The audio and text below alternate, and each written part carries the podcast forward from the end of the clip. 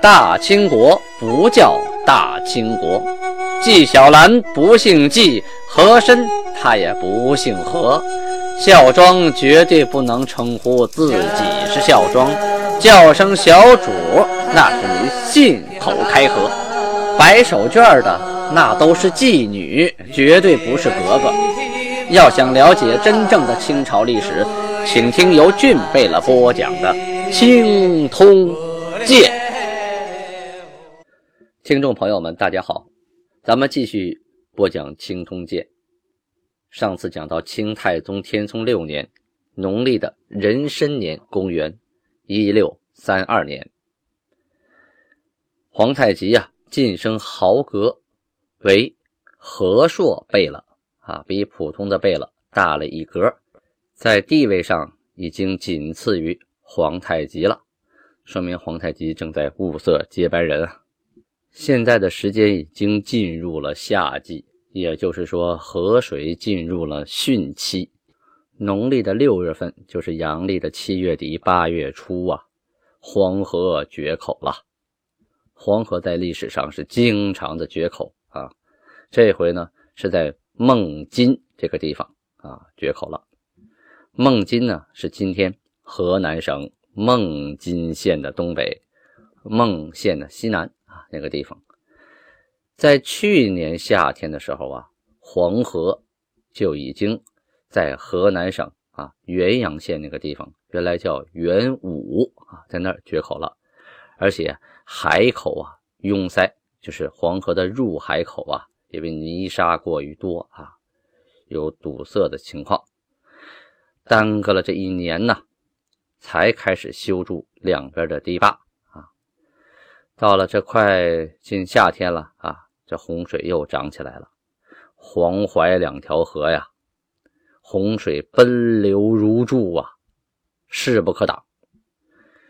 雪上加霜的是呢，海潮啊，就大海涨潮啊，海水倒灌啊，逆冲泛公堤，就像我们现在看的钱塘江大潮一样啊，海水倒灌啊，致使河里的水位。急速的上涨啊！这个那个时候的海堤啊、河堤啊，没有现在这么高啊，所以两边的军民、商户啊，哎呦死伤无数啊，数不胜数啊，没法统计了。放下洪水，咱们不说啊，再转回头说北边的皇太极。皇太极在七月初一的时候啊，农历七月初一啊。致书给明朝张家口的守臣，主要是缔结和好啊，善保始终。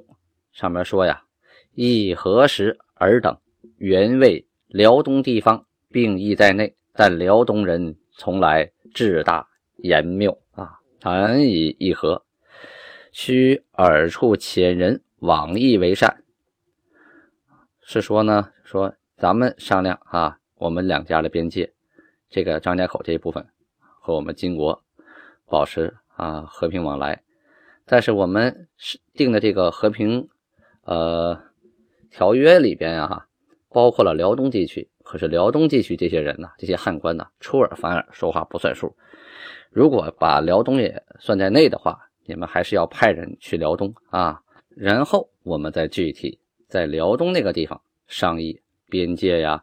还有和平问题，皇太极呀，跟张家口的守守关啊达成了和议之后，就撤大军啊，不围张家口，住在上都河啊。这个明朝这边的守关呢，啊，因为这个议和成功，也派人来馈赠礼物，当然这回礼物给的不少。皇太极呢，这回是乐乐呵呵的都收下了。皇太极带领部队呀，撤军还朝啊，走了几天，刚回到沈阳，得到一个消息说，金国的六部衙门竣工了啊。前面我们说过，金国呀，成立了六部，六部你得有办公室啊，得有办公衙门呢啊，就开始修建。皇太极这回得胜还朝啊，正好赶上六部衙门竣工。皇太极很高兴啊，亲自带着下边的人去视察啊。回到这个宫中的时候，他把六部的起新郎给叫到身边了，跟他们说：“前文书里咱们解释过，起新郎是干什么的啊？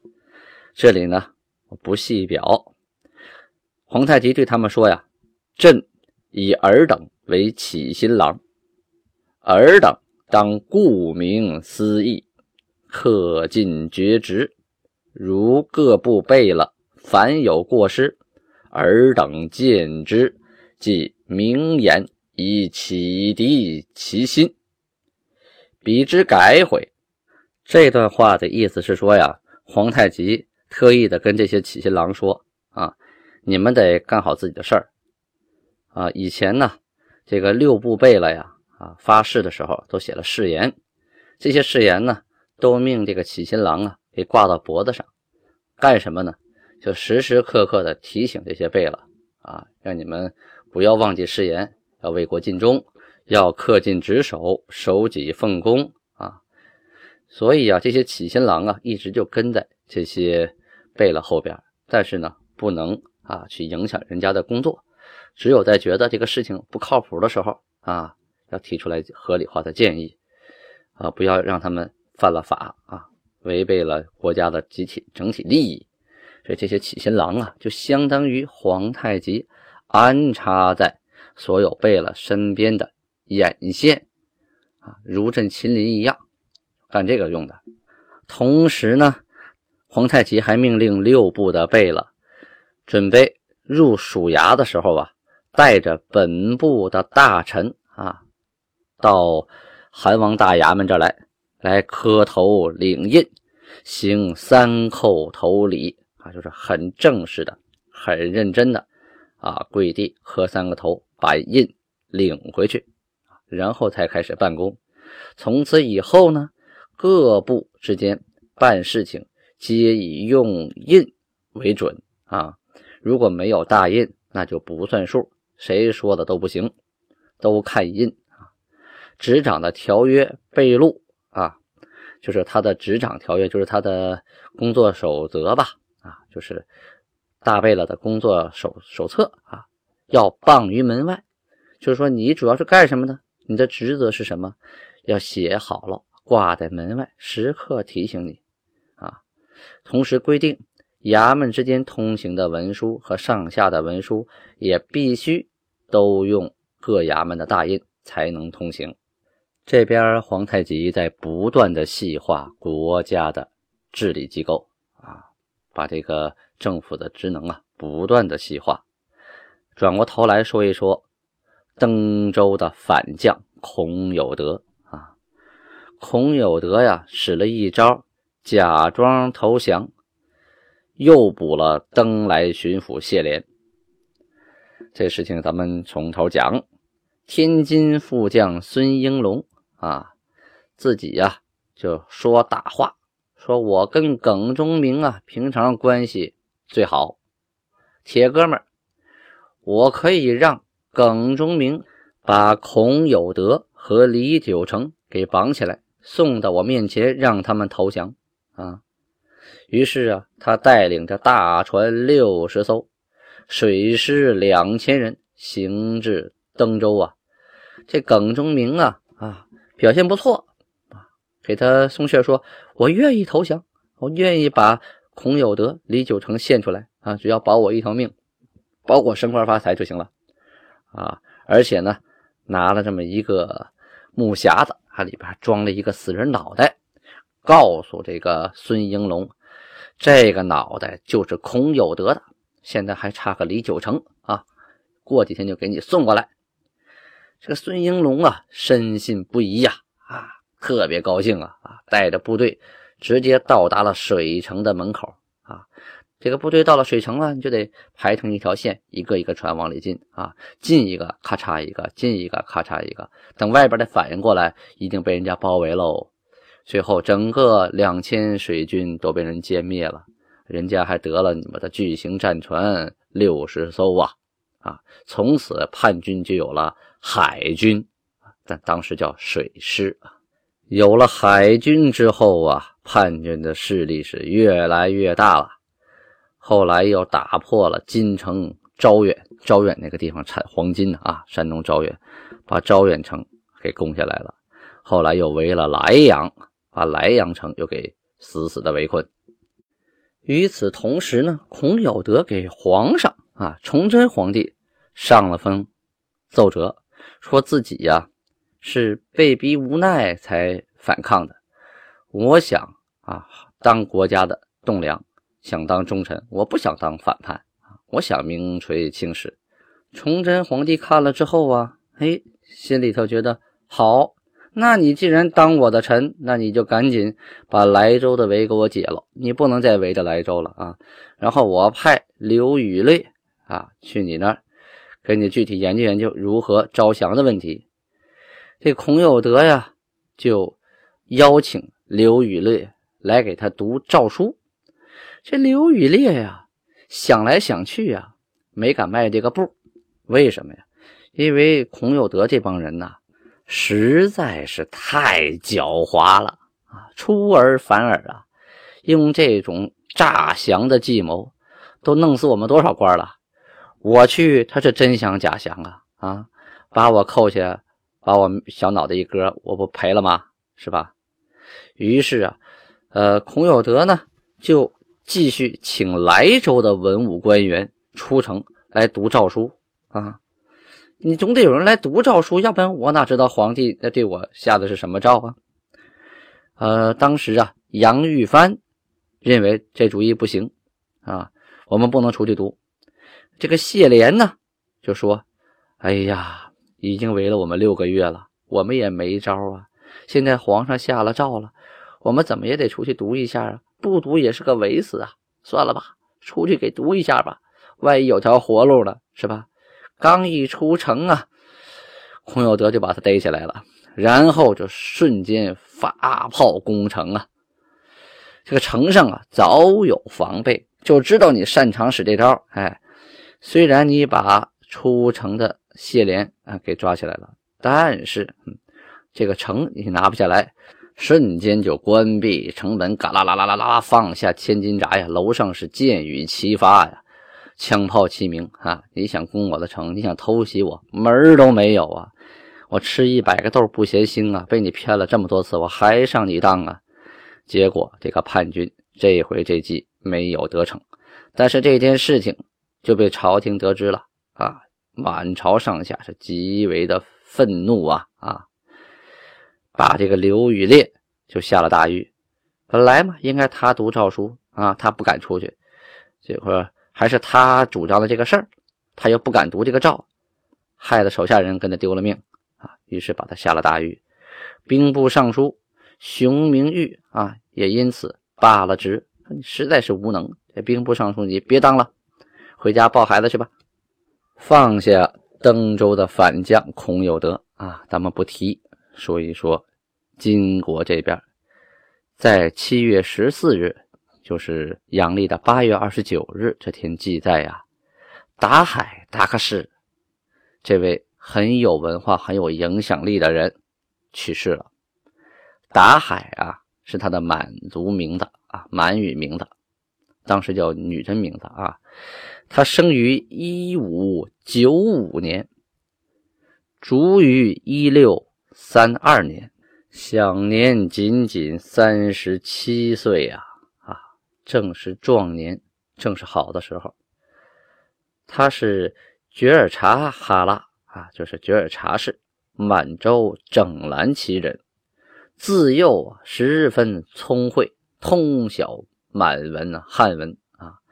努尔哈赤在的时候，凡是与明朝和朝鲜之间。往来的书函呐，绝大部分都皆出其手啊，也就是他代写的啊。那努尔哈赤能说满语，但是他写不出汉语来啊。就算能说两句汉语，他也不能写出那么漂亮的文章啊，全是这个达海给写的。天聪年间啊，有了文馆之后，达海入职文馆，是文馆的领袖啊。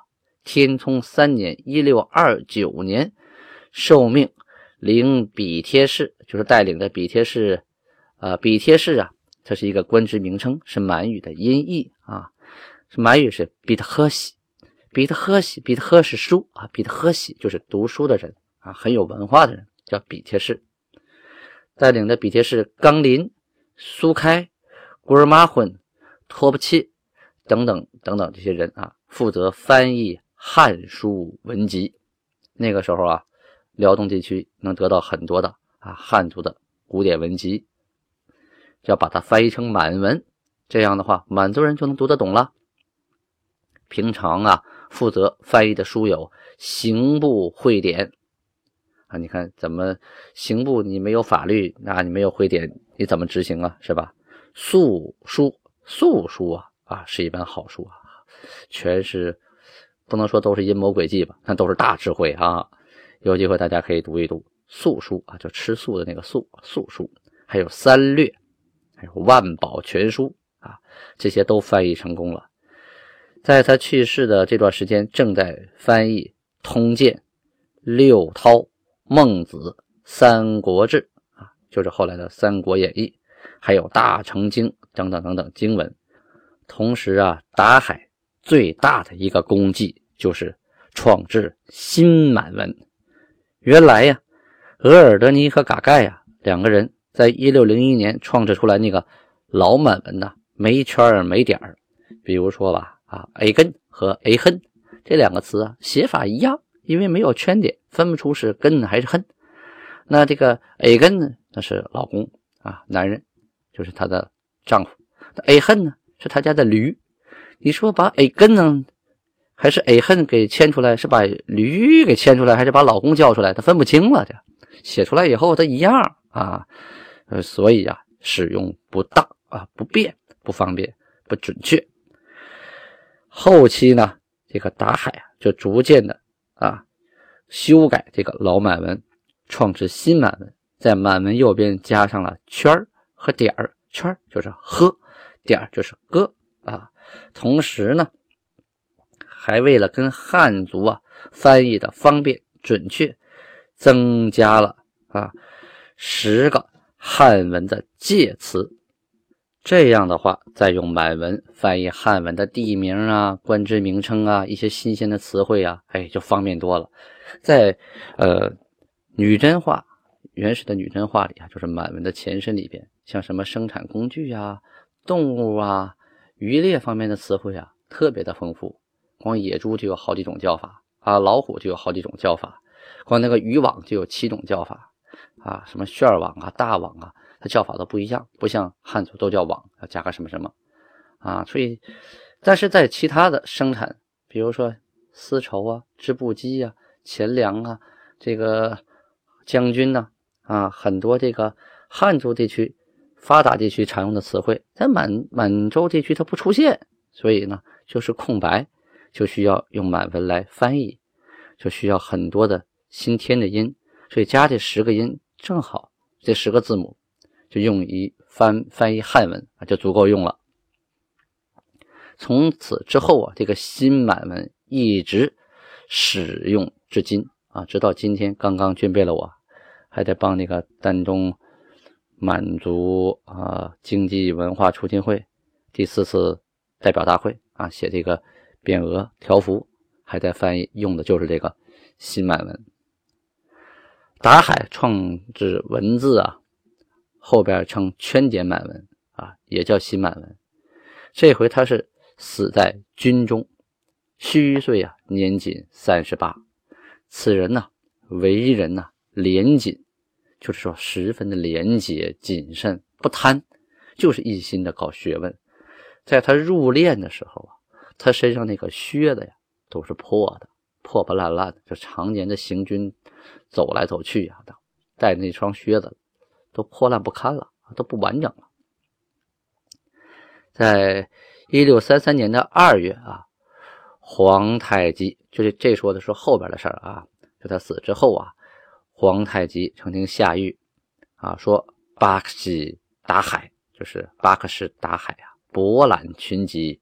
学问焉通，官职游击，为其宠任而足啊！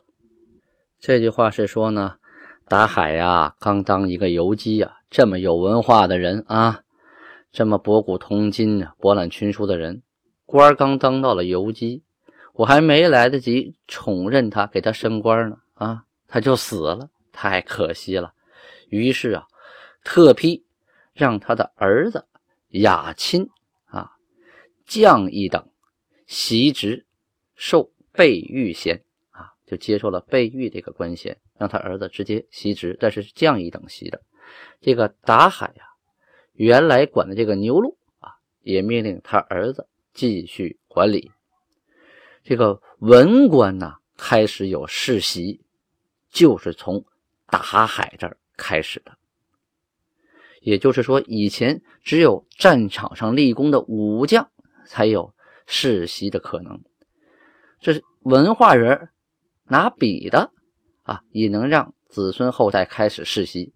就是从达海开始啊，所以在一六三六年的时候啊，赐了个谥号叫文成，文化的文啊，成功的成。后世的满族人尊称达海为圣人，就相当于汉族里尊称孔先生为孔圣人啊，满族里就尊称达海为圣人。好，听众朋友，今天播讲呢到此结束啊。如果呢您有什么问题，欢迎您给我留言。如果你想学一两句满语啊，想知道这句满语啊，这句话用满语怎么说呢？请给我留言。如果我能翻译过来的话，一定会告诉您。阿布拉巴尼哈，谢谢大家，切马里阿查克，咱们明天见。